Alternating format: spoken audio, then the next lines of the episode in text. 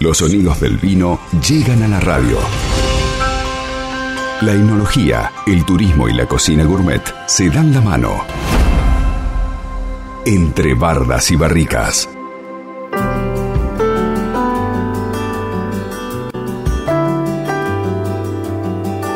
Ya ha llegado el miércoles y tenemos que hablar de, vinos. Le vamos a dar la bienvenida a Belén Tabosi. Ella es técnica superior en enología y viticultura. Es guía de turismo en bodega Familia Schroeder. Y vamos a hablar de la Argentina porque está en el puesto número 5 como productora mundial de vinos.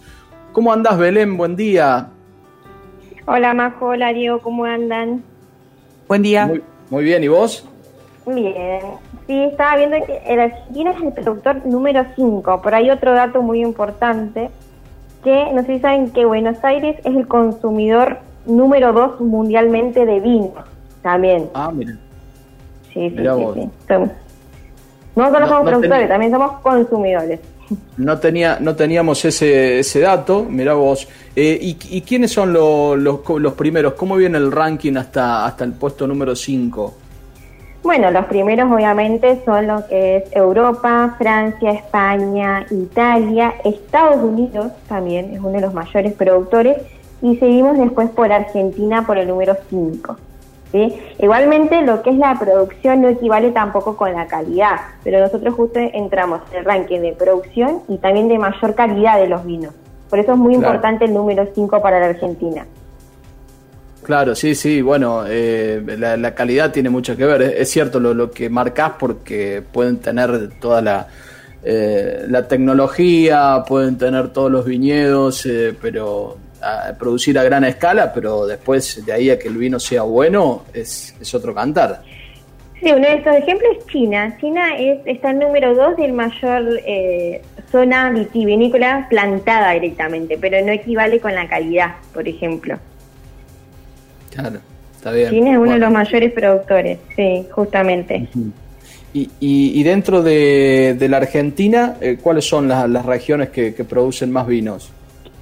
Bueno, en realidad tenemos tres zonas que son muy conocidas, la zona del norte, lo que es Salta, no sé si alguna vez probaron los vinos de Cafayate, que tienen unos vinos blancos espectaculares, el Torrontés es muy conocido en la parte de Salta, Jujuy, y Catamarca son los mayores productores en la zona norte. Después tenemos la zona del centro, que es el famoso Mendoza, la zona de Cuyo, Mendoza, San Juan.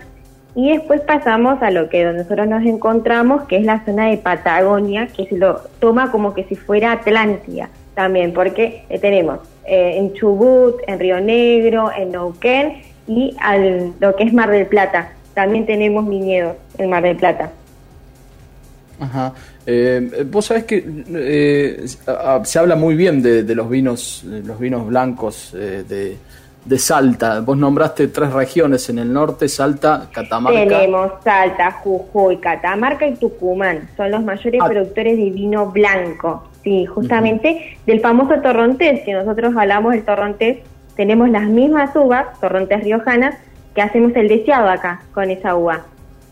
Claro, sí, sí, sí. Justamente, y ellos son los productores eh, principales de torrontés riojanos. Tienen los mejores blancos de Argentina. Los Después pasamos, sí, justamente. Después, obviamente, Mendoza tiene los mejores Malbec de Argentina. Es muy conocido y el 95% de los vinos se realizan en Mendoza. Ajá. ¿Y en la Patagonia? ¿Y en esta zona, en la zona patagónica, cuáles son las características? Bueno, las características de la zona Patagonia, que siempre la nombramos, el famoso viento, que eso es lo que nos hace que el vino sea de mayor calidad. El viento, bueno, vieron que en el norte hay mucho sol, tienen 300 días de sol ellos directamente, por lo cual la radiación ultravioleta hace que la uva sea de, de, mayor calidad. En este caso nosotros no tenemos tantas horas de sol, pero tenemos el viento que hace el mismo efecto. A eso va la calidad de la uva y así después del vino que eso es muy importante. Entonces, las características de la Patagonia, uno es el viento y después el tema de la amplitud térmica de las horas, a la mañana y a la noche. Vieron que cambia mucho, como siempre decimos. Te pones la campera a la mañana, a la tarde te la sacas y a la noche te volvés a poner la campera porque cambia mucho la temperatura. Eso es una característica especial que hace que el vino sea de mayor calidad. Mira vos, eh, no sabía esto de que el viento y el sol eh, hacen que, la uva que la uva sea buena. Sí, sí, sí, uno de los mejores eh, es una influencia que tiene el clima sobre la uva y después obviamente sobre el vino, pero sí son los dos principales factores del clima sobre la uva que después vamos a tener en este caso en la Patagonia, como dije, el viento y después en el norte el sol. Y él lo que es en Mendoza la humedad. Belén, además del viento, el sol y hablaste de la humedad, ¿hay otros eh, factores climáticos que benefician la producción de los vinos? No, más que nada, después es el trabajo del hombre que influye mucho. Ojo, más del clima, también el trabajo del hombre influye muchísimo y el suelo. El suelo, más factores climáticos se van a dividir dependiendo de la zona. Como dije, viento, acá la lluvia, tampoco hay lluvia, es un factor climático que también es muy favorable. La planta, si requiere menos agua, mejor, porque se va a concentrar más color. Entonces, al no llover acá directamente, se riega muy poquito la planta y vamos a tener mejor color en los vinos. Eso también es otro factor climático que es favorable para la, la vid, no para nosotros, pero sí para las plantas. ¿Y, el suelo acá, en la Patagonia, se prepara de manera especial? No, en realidad acá tenemos un suelo en lo que es el San Patricio del Chañar, es eh, arcilloso, vieron que tenemos mucha arcilla, ya el suelo es bastante rojo, ¿sí? Tenemos arena, tenemos arcilla, y tenemos muchas piedras, que eso sí es favorable, pero no se prepara el suelo, es directamente natural de cómo está en la barda, que eso es lo que es favorable para la planta. Por eso es que están todas las bodegas en San Patricio del Chañar, por su suelo. Ah, mira, mira qué interesante. ¿eh? Bueno, eh, y seguimos, bueno, estamos llegando a, a, fin de año muchos eh, están pensando en hacer sus pedidos con, tiempo, sobre todo pensando en el, deseado, en el deseado rosé, por nombrar algunos para brindar, pero algún Malbec, algún Pinot, algún Cabernet para, para, la, para la cena. ¿Se pueden hacer pedidos? Eh, ¿Siguen las páginas activas, Belén? Sí, bueno, este, este encuentro fue un poco, entre comillas, aburrido porque no hablamos de la comida, que era lo que más estaban esperando todos. Sí, estamos en la tienda, eh, la tienda online de familiaschroeder.com directamente y en las invitaciones para las redes sociales como Schroeder Wine por Instagram y Facebook. Y tenemos promociones en el deseado, 40% de descuento en todo lo que es espumante. Y sí, también tenemos que tener un Malbec. Yo recomiendo mucho el Pinot Noir para fin de año, porque hace calor, está fresquito, se toma frío. Me gusta más el Pinot Noir para, para lo que es Navidad que el que se estila, las comidas frías en Navidad claro, sí. Bueno, sé cada uno, pero más que nada las comidas frías. Y recomiendo un Pinot Noir, algo bien fresquito, para que acompañe las comidas. Qué rico. Eh, eh, al, Vitel Tonet lo, podemos acompañar con un Pinot Noir, ¿verdad? Ese va con todo. A mí yo soy muy fan del Vitel Tonet, así que no, no, más que nada con Pinot Noir y con un Malbec. Dice que el Vitel Tonet por ahí el atún le da un poquito como un dulzor. Entonces por ahí con un Malbec un poquito más pesado va a quedar también bastante rico. Qué rico. Bueno, eh, y después para los confites, el pan dulce, un buen deseado.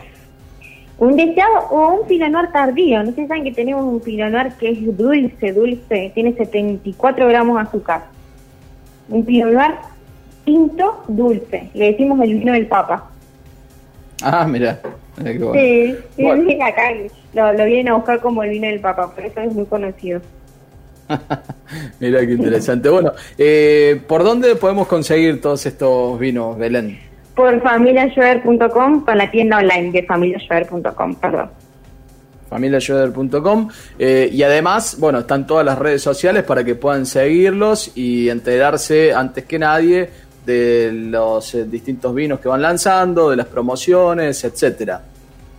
Sí, justamente. Y también de cuándo vamos a tener la reapertura de la bodega también para poder recibirlos acá como era antes.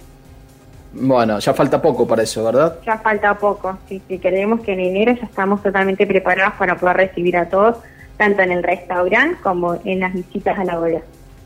Es una buena noticia. Bueno, Belén, eh, muchísimas gracias como siempre y nos reencontraremos el próximo miércoles para hablar de vinos. Justamente, bueno, un beso grande, Diego, y bueno, en cualquier momento nos encontramos en Navidad también. dale, dale, dale. Un abrazo, Belén. Un abrazo, chao, chao. Chao, gracias. Belén Tabosi, técnica superior en enología y viticultura, guía de turismo de bodega familia Schroeder, como todos los miércoles, hablando de vinos aquí en Todo Bien.